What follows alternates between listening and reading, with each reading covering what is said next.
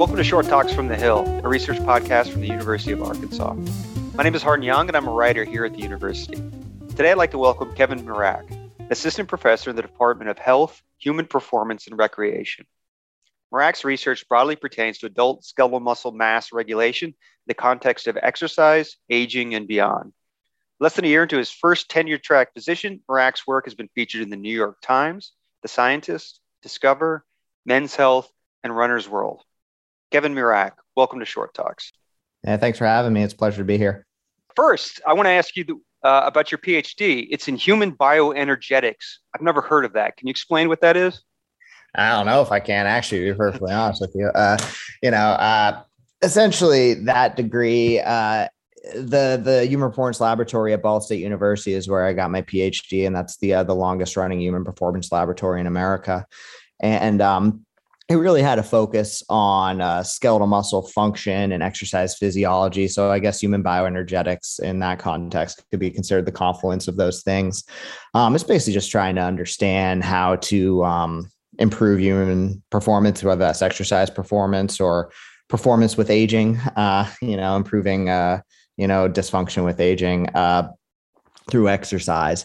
And so that's uh, I guess kind of the the way that I define it. Um, you know it's not it's a fancy title for sure but uh, in essence though i studied uh, i studied uh, muscle mass regulation and how to improve muscle performance uh, how did you get interested in this field of study mm, great question uh, you know i was i was an athlete growing up uh, not a very good one but i like to you know i played soccer I played a little bit of basketball, some tennis, and then I started lifting weights uh, when I was in high school.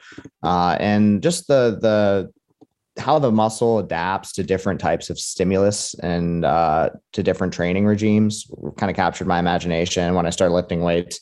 You know, my muscles started getting bigger, and I was like, "How does that go?" You know, like what's what's what's causing that exactly? So I started reading, you know, magazines, Men's Health, these different things, and those aren't the best resources necessarily, but um, for certain things it's fine, but for other things not so much. Uh, but those uh, the process, the scientific you know things that happen um, you know the biological processes that happen in the muscle are kind of really what captured my imagination. And then i got to college and I t- took an anatomy class and started to understand more about muscle biology through that and then you know chose exercise science as my major in college and it kind of that was the springboard on which you know my academic interest in skeletal muscle sort of took off and then, you know, one thing leads to another. You get a master's degree in a related topic, you get a PhD, you go and do a postdoc for a number of years and kind of you just kind of become more and more more granular over time until eventually you're studying like one cell type and one gene or whatever the case may be. But uh but yeah, it, it kind of started just as a, a, recreational interest that turned into a, a an intellectual passion.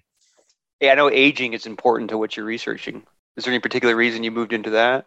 Yeah, aging affects everybody, right? Um, and it's interesting to study diseases. It's interesting to study different conditions.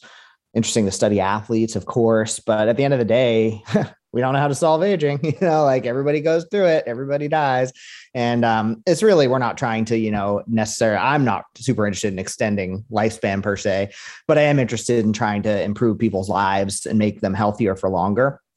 And uh, you know, I think improving muscle health is a big component of that.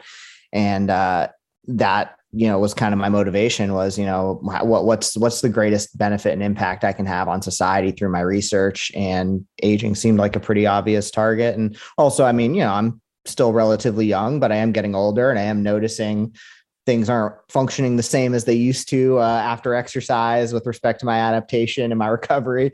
And that process and how that's being disturbed is, is interesting to me. And maybe there's something that i can do um, through my research that can help to you know improve my own performance in some ways. And so i guess those are sort of the things that uh, that kind of drove me into into that field. And i study a lot of different things but aging is definitely one of my major major foci right now Okay, that kind of sets up uh, my next question because uh, you recently co-authored a paper that pointed to uh, what you described as rejuvenating effects of exercise. Can you give us an overview of the work involved and specifically what your role in that research was?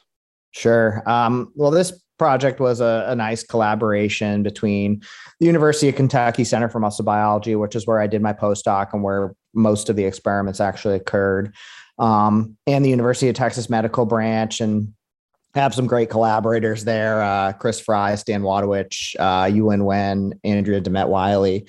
Um, we all got together on this project and it was very collaborative. Um, you know, and the, the question really was how can, if you exercise late in life, uh, what are what are the potential benefits of that, and how how much can we kind of turn back the quote unquote aging clock, specifically in skeletal muscle? Um, and so we had to develop a mouse model to answer this question. And uh, my colleague at Kentucky, Corey Dungan, developed this this mouse exercise model, and it was called Power, Progressive Weighted Wheel Running. Power is the acronym, and we wanted to leverage that in older mice just to exercise mice towards the end of their life and kind of use some biomarkers to get an idea of whether or not that the aging clock was kind of being reversed in the skeletal muscle. And we know that exercise at any point in your lifespan has, you know, myriad benefits. And we wanted to kind of drill down into something called epigenetics, though, which is essentially how gene expression is controlled. We all have these different genes in our DNA. And um, how they actually get expressed, how the genes get turned on and off, uh, is condition dependent. And we kind of wanted to drill down into okay, are there these epigenetic changes that happen in late life exercise that could potentially be reflective of uh, a younger skeletal muscle phenotype? So that was kind of the the question that was that was driving the research. And so we got together, we all my collaborators, we uh, we exercised some aged mice, and then we used this these epigenetic um, biomarkers to to try and capture whether or not the aging process is being kind of slowed down or reversed at this level of epigenetics. And that's kind of what we found with the with the paper that we ended up publishing it seemed like at least with that kind of exercise in those mice um, there was a, a, a, sort of a quasi anti-aging effect um, that was occurring at the epigenetic level um, with just you know eight weeks of exercise training in the mice which um, you know, it's important to note that a mouse's lifespan is like two years. And so, as far as the relative um, amount of exercise, I mean, it's probably more like prolonged exercise in humans. But nevertheless, um, there was a seeming to be a sort of somewhat of a, an aging mitigation effect at the meta- epigenetic level. And we were the uh, the first ones to kind of show that using this um, specific tool that looks at aging specifically at the level of, of DNA methylation, which is an epigenetic mark. And your specific role in this paper was like what? Because I know that you, you'd mentioned in a previous conversation that a lot of the mouse work was done in Kentucky, but you have a molecular muscle mass regulation lab here where you do work. So, yes. what's your end of this paper specifically, if you can? Yeah, well, I, I, wrote up the manuscript, I interpreted the data, I made the figures. Basically, I, I kind of put it all together. Um, you know, a lot of the experiments, like I said, happened at Kentucky with my collaborators. But um, you know, Yuan Wen was our, our bioinformatics person, and he was a co-first author on this paper. Andrea Dimet-Wiley like coordinated the project, and she was uh, you know, a big part of putting everything together. But I ultimately took the helm and uh and kind of finalized everything, put it all together, and and sort of made sense of the, all the data because it was a it was a lot of data. it was a lot of data in a short paper. And so, um, you know, a lot of omics data is what they call it. So there's various omics data sets that we had to compile and put together and, and kind of make sense of, of what was going on. And, and I did a lot of that work. Uh, you also co-authored another paper that showed that muscle retains a cellular memory of prior training.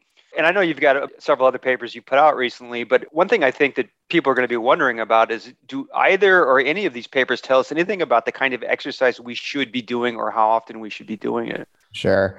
Yeah, I mean the truth is that the the the exercise model we use in mice is you know it's a unique model. The problem with with exercise training mice is that they're they're difficult to exercise train. They're not just going to you know, you can't set up a little gym in their cage and they'll just go periodically to to lift weights or or anything like that you know so we have to get creative and so um, the exercise model typically what we would do is a, as a surgical technique to um, to to to stress the muscle in a way that was kind of akin to resistance training, but it was it was still very different. I mean, we don't cut muscles out in order to get other muscles to adapt. We, you know, in humans, that's not what we do. We go to the we go to the gym, we exercise, and so um, the mo- the model we developed was this um, high volume resistive training, and so I think the closest analog to it in humans could perhaps be something like concurrent training. So maybe something like CrossFit, where you're combining modalities and endurance and resistance together. Perhaps it's like heavy cycling for your quadriceps, or maybe like,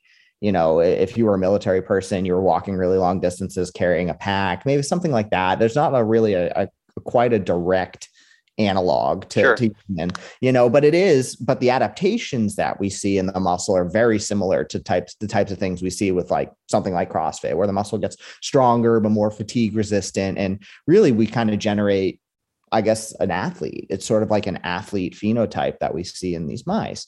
And so, as far as the exercise prescription goes, I mean, I wouldn't necessarily recommend to somebody that they put a backpack on and run 10 to 12, 10 to 12 kilometers a night. You know, like that's not necessarily what we're saying, but I think it does say something about consistency. I mean, these mice were exercising every day.